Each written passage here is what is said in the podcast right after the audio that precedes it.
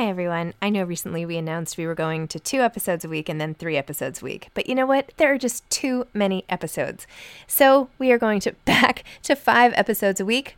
Still a reduction from seven, but there were just too many interviews scheduled, and I didn't want to make all the authors wait for too long. So I hope you can keep up with me. Listen to one a week as you're on your way to work, or on your way home, or putting your kids to bed, or whatever it is you're doing. Moms don't have time to read books now, five times a week. Hiring for your small business? If you're not looking for professionals on LinkedIn, you're looking in the wrong place. That's like looking for your car keys in a fish tank.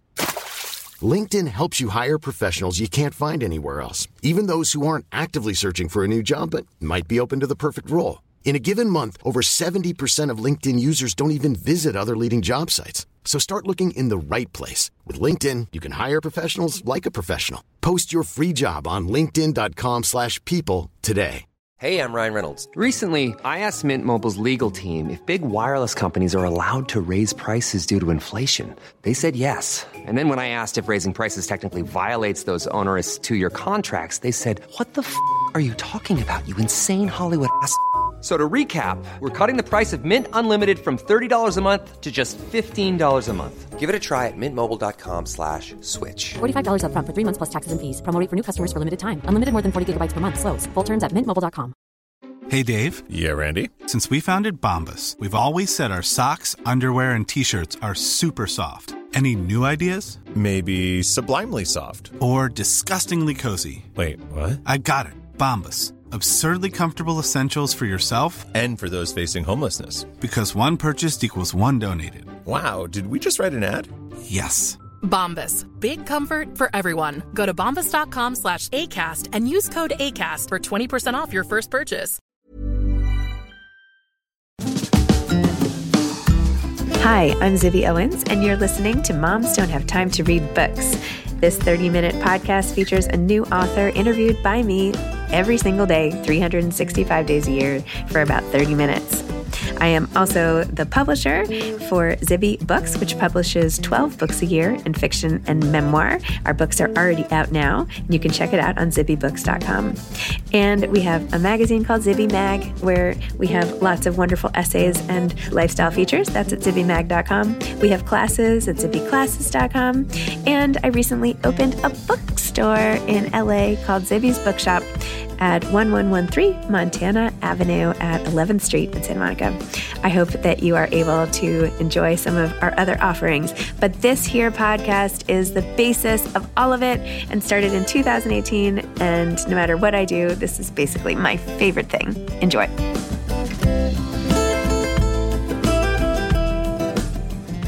Katherine May is the author of Enchantment Awakening Wonder in an Anxious Age. Katherine is an internationally best-selling author and podcaster living in Whitstable, UK. Her hybrid memoir, Wintering The Power of Rest and Retreat in Difficult Times, became a New York Times, Sunday Times, and Der Spiegel bestseller and was adapted as BBC Radio's BBC Radio 4's Book of the Week and was shortlisted for the Porchlight and Barnes & Noble Book of the Year. I also interviewed Katherine about her book Wintering, so you can go back and listen to our first episode. The Electricity of Every Living Thing, her memoir of a midlife autism diagnosis, was adapted as an audio drama by Audible. Katherine lives with her husband, son, two cats, and a dog. She loves walking, sea swimming, and pickling slightly unappealing things. Welcome, Katherine. Thanks so much for coming back on Moms Don't Have Time to Read Books to discuss enchantment, awakening wonder in an anxious age. Oh, thanks for having me. I'm really glad to be back. Actually, this is perfect because in Zibby's bookshop, we just started a new shelf. We had a an opening in the celebrate who you are section, and there were all these different identity categories like, you know, Jewish, LGBTQ, and we had one left. And I was like, how about anxious? Because like that is how Oh, yes. that's how I identify. That's a whole identity. I know I'm not allowed to interview, interview you, but I'd love to know what it's like to have a bookstore. Does it feel really good? Oh my gosh, it's the coolest thing ever. It's so fun. Oh, I like bet. It's just, just to sit in there and then people come over and they're like, which books should I buy? And, I'm, and they show me a couple in a row and I'm like, this is the most fun I've ever had. Somebody yesterday came over with four books. She's like, I can only buy two. And one of the books was 100 Years of Solitude. I'm like, you have to, you have to read that. What are you talking about? I think it's every writer's dream, isn't it? Just to have like a basically a house of books. Yes. And you get to roam through them and show them to people. I mean, that's just ideal. it is. It is amazing. I should have like a residency where somebody gets to just sit there every day, like an author, and just come in and like be the person to recommend books. I think I'll do. I think I have to figure out a way to start that. You can be You our first. should. You can be our But- first fellow. but you know what? We'd all get emotional. We'd just be sitting there crying. it would be really embarrassing.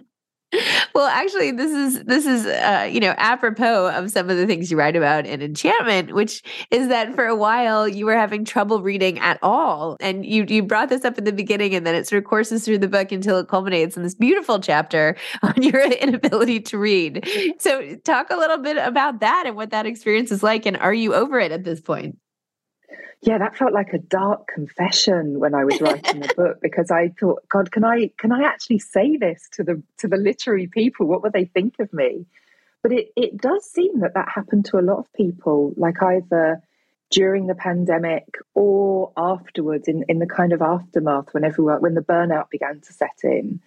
And I yeah, I just found that I couldn't turn my attention to a book. It was just constantly glancing off. And I at the same time I'd lost that desire that I ordinarily feel towards pretty much any book, you know, that kind of that sense that there were all these different things that I, w- I was desperate to read and that had gone and it felt like such a, a change to me and so empty and desolate. And i i really had to take a step back and think very hard about how to reconnect with that with that desire rather than the habit because the habit had gone Ugh. and i did realize that i think over time my reading had become more about obligation quite often rather than passion you know and I, I think that happens to a lot of us in the industry that we get loads of proofs sent through and we want to help everyone and we want to keep up with our industry but we forget to do the the reading that is like soul drenching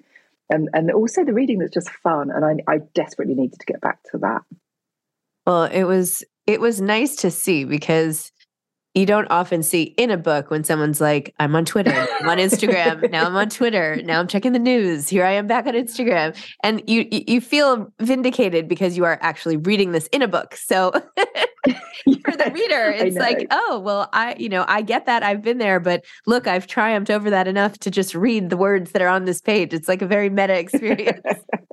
It's a way of complimenting the reader it's like you're reading the book that i couldn't manage to read myself at the Yes. moment so exactly. yeah hopefully it makes people feel good but you know we talked about this just for a second but I, I really feel your writing i mean not that i feel this this is like fact but your writing is just so incredibly beautiful and poetic and each sentence and each analogy each everything everything is just so carefully thought out or it seems Oh, carefully thought you. out and and it makes you think about things in a new way even like the scorched pages of the burnout and and just the way you you Mm. write about that in such a you know sensory way which also is interesting because you talk in the book about uh, your late late in life autism diagnosis and sort of overstimulation of senses and and balancing all that and yet in the writing it's so sensory so i don't know maybe yeah. maybe that's uh, uh i don't know maybe they're related Yeah, I mean that that uh, could be true. I mean, I think there's a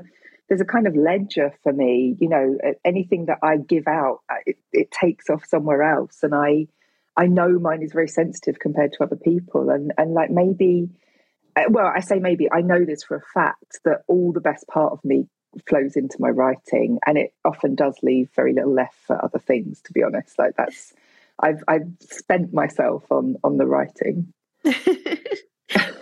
but then you also say in the book this this very sad this very sad part where you were younger and you threw out all your writing which like kind Oh, of yeah. broke my heart. Here let me can i read this little section? Yeah, please. Um, yeah.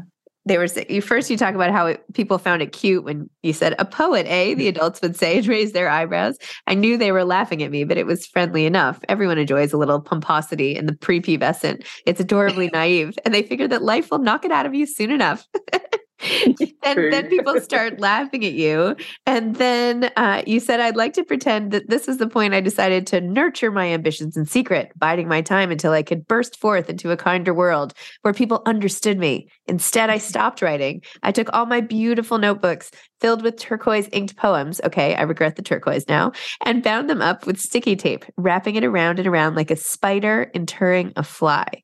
They were humiliating Mm. things, and I wanted to make sure nobody else could read them. I kept them on my shelf like that for a while, wondering if I'd be tempted to cut them open and take back my poems. I never did. After a while, when my connection to them felt sufficiently severed, I threw them away, burying them Yeah. deep in the kitchen bin underneath the greasy butter wrappers and vegetable peelings. I can still remember the relief I felt when the trash collectors came the following Monday and took them. They were irretrievably gone. I had pulled off the perfect murder, but they haunted me like revenants. Oh my good.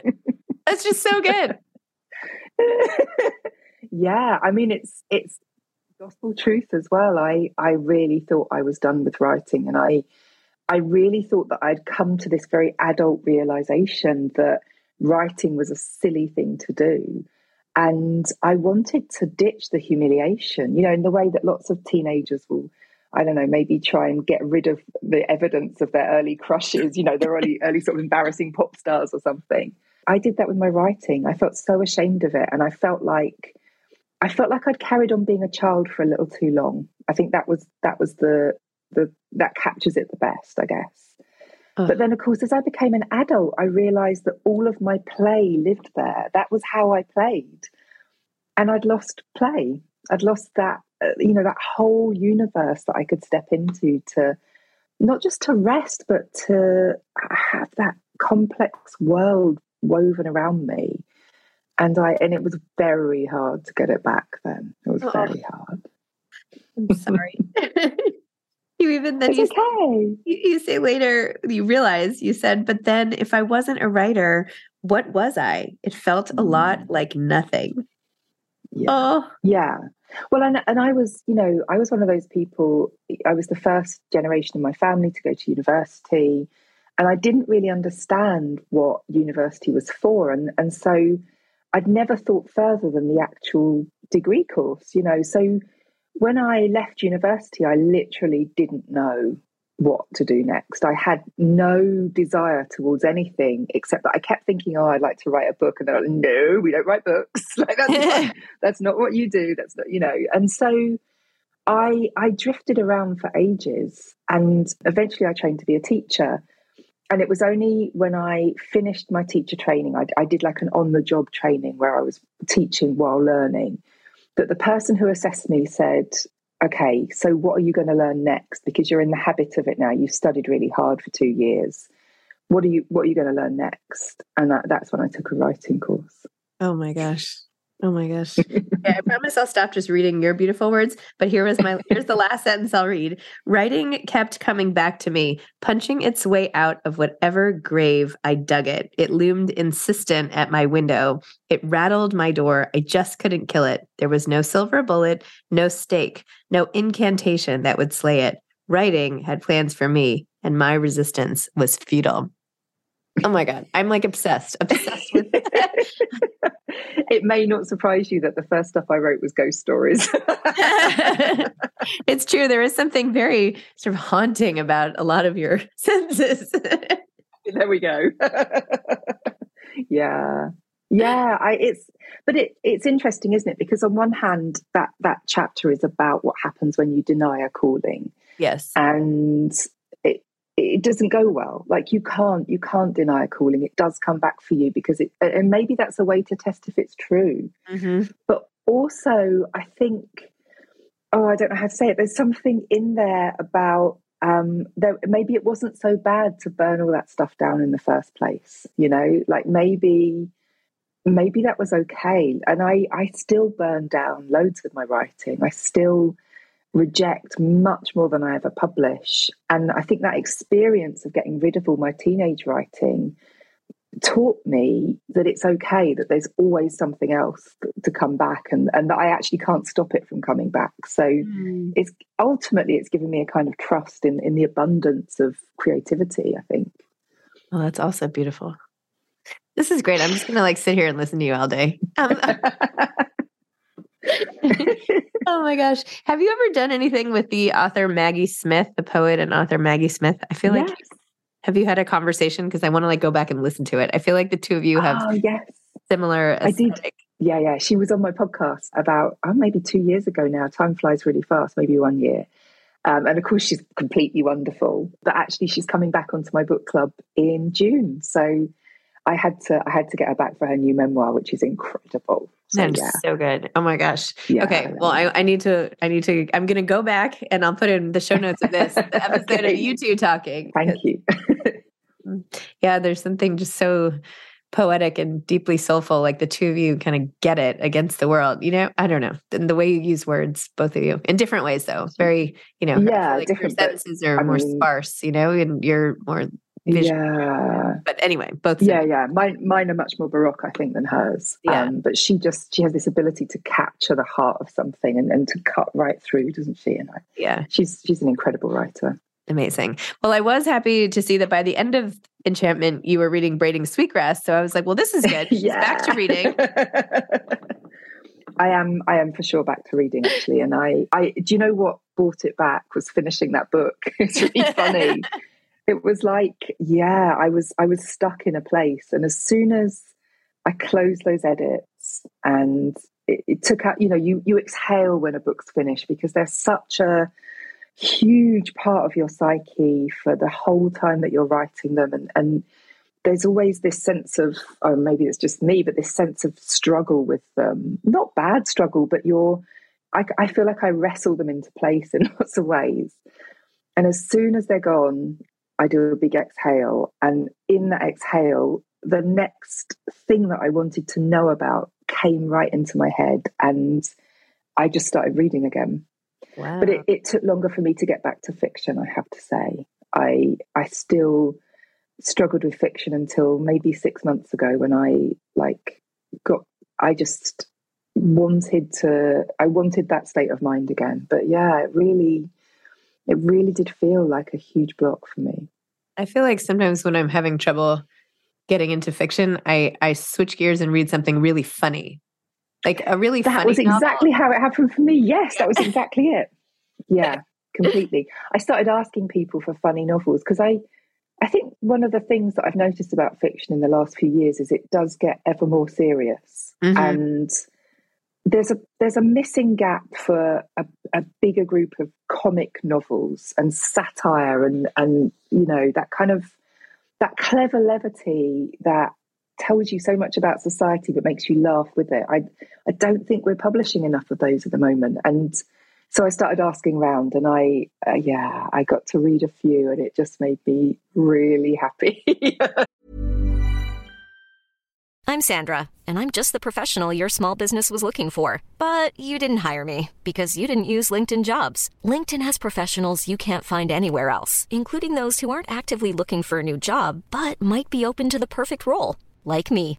In a given month, over 70% of LinkedIn users don't visit other leading job sites. So if you're not looking on LinkedIn, you'll miss out on great candidates like Sandra. Start hiring professionals like a professional. Post your free job on linkedin.com/people today. Hey, it's Ryan Reynolds, and I'm here with Keith, co star of my upcoming film, If, only in theaters, May 17th. Do you want to tell people the big news?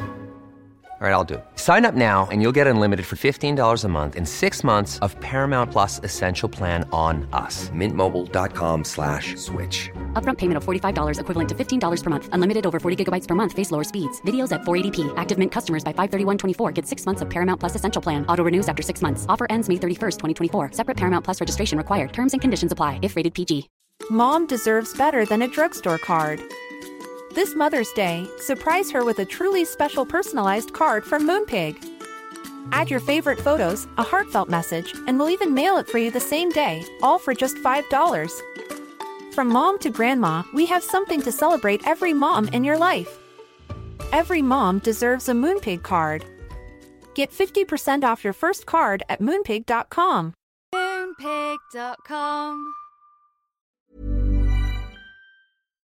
well, I have to say, I might have to selfishly send you this book that I, this novel that I just wrote that's coming out next April because it is like funny social satire and and all of that because I was like, I just want to write something that makes me laugh. And then I found this other book that I just finished. I don't know if you've read yet by Jane, Ro- and I don't know why we're talking about other books. I'm sorry, but um, uh, uh, Jane Roper's book, A Society of Shame, The Society of Shame. Have you read that? I haven't read it. No, I have not. No. Okay, it's coming out I think next week, but by the time this airs, it'll be out. But literally, I was crying laughing in the first chapter. I didn't even know it was supposed to be funny. I just like picked it up thinking it was whatever, another book. And then next thing you know, like I was laughing so hard I had to read it out loud to my husband. oh wow. Okay, I've written that down. Uh, and that's I mean, I wonder if like part of the problem during pandemic lockdowns was that we lacked that recommendation, you know, that flow of, oh, I love this. Have you read it? And pushing books into each other's hands and that the way that enthusiasm's contagious. Like I I do think that hit me really hard. And I I found that across my whole cultural life that I just didn't care as much as I normally did. And it, it really affected me, I think. I feel like the pandemic was the ultimate in robbing pleasure, right? It took away the pleasure yeah. that we got from all the things, like, and and like the perfect part of it is that it literally took away our sense of smell and taste, which is the biggest yeah. sense of pleasure ever. You know, I mean, yeah. I remember like trying to shove a cookie in my mouth when I had lost my sense of taste, and I was like, do I still eat it? I'm not getting any pleasure, but maybe my brain knows somewhere that it tastes good. it's and ah, oh, that was. I don't think we're still talking enough about the losses that we experienced there. But I think in addition to all of that, we then got into a situation where we felt guilty for for taking or receiving pleasure because we were so conscious about how much other people were suffering. Yep. And that made it hard too. That was a that was another layer on that that kind of great big block that that I felt for sure.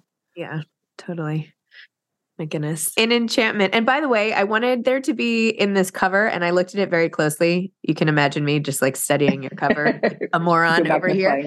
but I really wanted, I wanted to find like peels of your grandmother's orange sort of oh, hidden, hidden in the design. I don't think they're there, but maybe there's like a configuration of the little stars somewhere that you can see it because Lauren, who designed it, is very smart. So it wouldn't surprise me well, if I was designing the cover, no, I'm kidding. It's a gorgeous cover.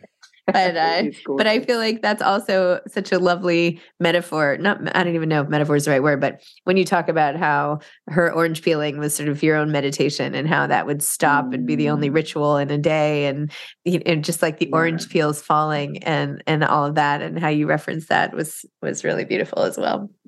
Oh, thank you. That was a that was just a lovely moment to write. And I, you know, some things feel like you've just really got to express them. And I was, you know, I was a little worried that it might seem insignificant or dowdy somehow, but it there was a magic to that moment for me that uh, that seems to transmit. That's what that's what's amazed me about the reception of it. It seems to really transmit to other people when they read it. And I I posted a video a couple of weeks ago on Instagram of me peeling an orange Oh my gosh. And so many people on, in the comment, the comments are beautiful, but so many people remembered their grandmother doing the same. And there's there's something about that generation and how they appreciated things that seem so ordinary to us, but they they obviously had a different meaning if you'd lived through the war, for example, in the UK and rationing, and you hadn't been able to have things like oranges for a very long time, and and then you get them back, and they're they're actually quite magical little things in that sense. Yeah. Don't you wonder, like, who's the first person who was like, I think I'll take this off and see what's under here? Yes. yeah. humans just put their hands into everything yeah. they do.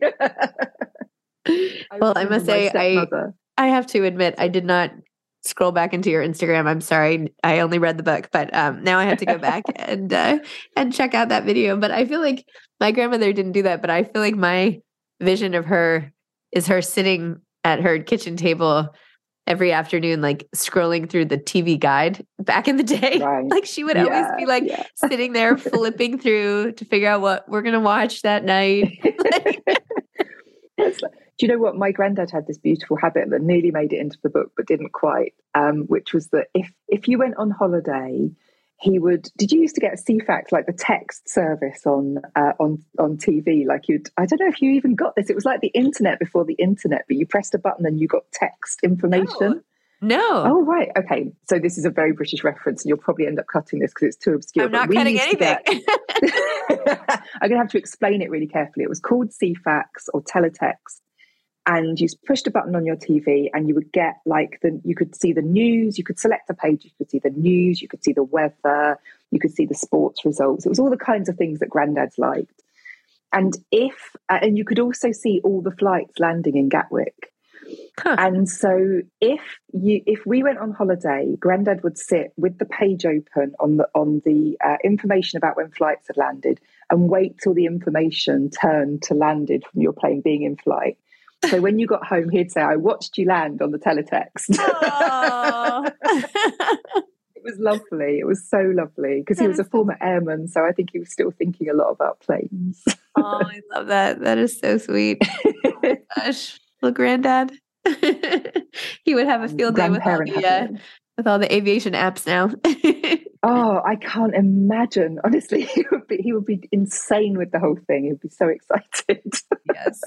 I guess my grandmother would just be sitting there on the guide page in cable, you know, scrolling down. oh, lovely. So what are you working on now? Are you writing anything new? I'm just beginning to think about it. Like I, I, I really, I need the the previous book to come out because I, there's a big thing for me is having conversations around the books actually and hearing how people perceive them and, and what meaning they make, make out of them. It all feels like a big exchange to me. And so I couldn't get anywhere until the first few people had started talking to me about the book. But I do, I do have the seeds of an idea that I'm just beginning to draw up. But I'm also working on an audio book about the midwinter period. So I'm going back to ah. winter first of all. So that will be not this winter, but the next that that's coming out. So I'm I'm still deep into into winter, but this is like maybe a little bit of a mix between wintering and enchantment. Interesting. Maybe one day, maybe one day we'll get to summer. We can always. Oh, hope. I doubt it. I'm unkeen on summer. I don't know. oh, that's funny. Where's your favorite place to write? Like, where do you do you do you like go into some little nook in your home, or I don't know? Tell me about that. Yeah, I'm I'm a very fidgety writer, and I like to write in lots of different places. And I, I think the place I write least of all is at my desk because it feels like work to me if I'm writing at yeah. my desk. So I, I write on the kitchen table, I write on the sofa, I write in bed, I write in cafes. I write in our little local co-working space, which is I actually quite enjoy, uh, even though it's a bit noisy. That that sometimes helps to block out your conscious mind a bit. I think, um, but yeah, I'm, I'm very itinerant actually, and I I don't have very many sort of solid routines, but I do write best first thing in the morning. That's the one thing that's consistent to me. That quite often, if I'm trying to really get some progress made, I'll get up at four thirty and I'll have a lot done by seven. Wow. Mm. I love when I hear that. I, I don't know. That's amazing. Wonderful. I'm just not a night person though. I mean, I, I hear loads of people that write very late and I can't imagine ever doing that. That's like the so far away from what I understand. Um, but yeah, I'm definitely, definitely an early morning person. Yeah. At night, I'm all about like intake, not output. Oh, I'm all about sleeping. yeah, I like to read. I read a lot at night, and I watch things and I read things, and that's it. But I can't like, I can barely write a sentence. Although I write emails into all through the night. but in terms oh, of anything, no, no, anything no. with any uh, heft to it, you know, I don't. But, oh yeah, I mean, I certainly couldn't make any sense. But I'm I'm done for after eight o'clock. I, you can't get any sense out of me at all after that point. I'm just over as a person by then. True. Maybe if we didn't wake, maybe if we didn't wake up at four thirty, we'd be in better shape at night. That's it. I mean, you, you choose your end of the day ultimately, don't you? And mine is, de- is definitely the four thirty end, but I, I can't do both. I some people can. I mean, my dad is extraordinary for that. He'll get up early and go to bed late and do four hours sleep and feel really refreshed. Um, and I I am not that person. No. Um, is there anything that's come out of your you know, I want to say fame, but I feel like you'll poo poo that. But you know, any of your your uh, the all the success that's come out of your your recent books, which are so personal and so intimate, mm. and now so out there. And I was just wondering if if it's shifted anything in you, or anything's come out mm. of it mm. that you were surprised by, or anything like that. Yeah, I'm surprised by the the fame bit. Really, um, I mean, I, I'm not particularly well known in the UK still, and that's just how I like it, honestly. But I, yeah, I, I as you discerned, I'm like quite uncomfortable with the idea of being well known. It's not really what I'd seek out, and I love living a very quiet life, and I never really wanted people to stop me in the street to talk about my book. But nevertheless, that now happens, and I. I got to a point in the pandemic when I think I was quite visible on the beach and uh, people were reading the book. And so many people stopped me in one day that my husband took over and said, I'm so sorry. She hates being spoken. she, you know, like she's intensely uncomfortable with this. And, um, she, you know, sort of backed me away because I was just like, I couldn't say anything. I couldn't, I just didn't have any words left. Um, so yeah that it takes a little getting used to and and it takes a little getting used to learning how to deal with that with good grace and not to run away from people or to dismiss what they're saying you know by going oh no no you don't feel like that about my book don't be silly That's, you know yeah um you, you, have to learn how to take a compliment and and also you ha- you really have to learn your boundaries too because there's a lot of need out there and I'm not the right person to fulfill those needs. So, yeah, the last three years have been a huge learning process for me and a huge adaptation, without a doubt. I love this image of husband as handler. well, I would, you know, I I would just get to the stage where I was just kind of standing, stammering, looking like a rabbit in the headlights, and he'd be just like, "Okay, thanks very much. Katherine's delighted that you liked her book, but she's she's really not great with people," which is very true. well, Katherine, thank you so much. Thanks for this really fun conversation, and yeah, for your beautiful books and words. And I can't wait to read absolutely everything you write going forward. And um, now I'll go back and scroll your Instagram for a while and not read. Oh yeah, go and go and look at oranges. Oh no, thank you so much. It's been so great to talk to you and just a really yeah fun conversation as always. Oh, thank you. All right, well, take care. See you later. Have a good afternoon. I know you'll you be doing too. loads of busy things now, so that's okay. this was such a joy. All right, bye, Katherine. Okay, see you later. Bye bye. Thanks for listening to this episode of Moms Don't Have Time to Read Books. Don't forget to follow me on Instagram at Zibby Owens and at Moms Don't Have Time to Read Books. Also, sign up for my newsletter at zibbyowens.com and sign up for my virtual book club and meet lots of authors on Zoom every other week. Thanks so much to Steve and Ryan at Texture Sound for the sound editing. And thank you to Morning Moon Productions for providing this fantastic intro and outro music.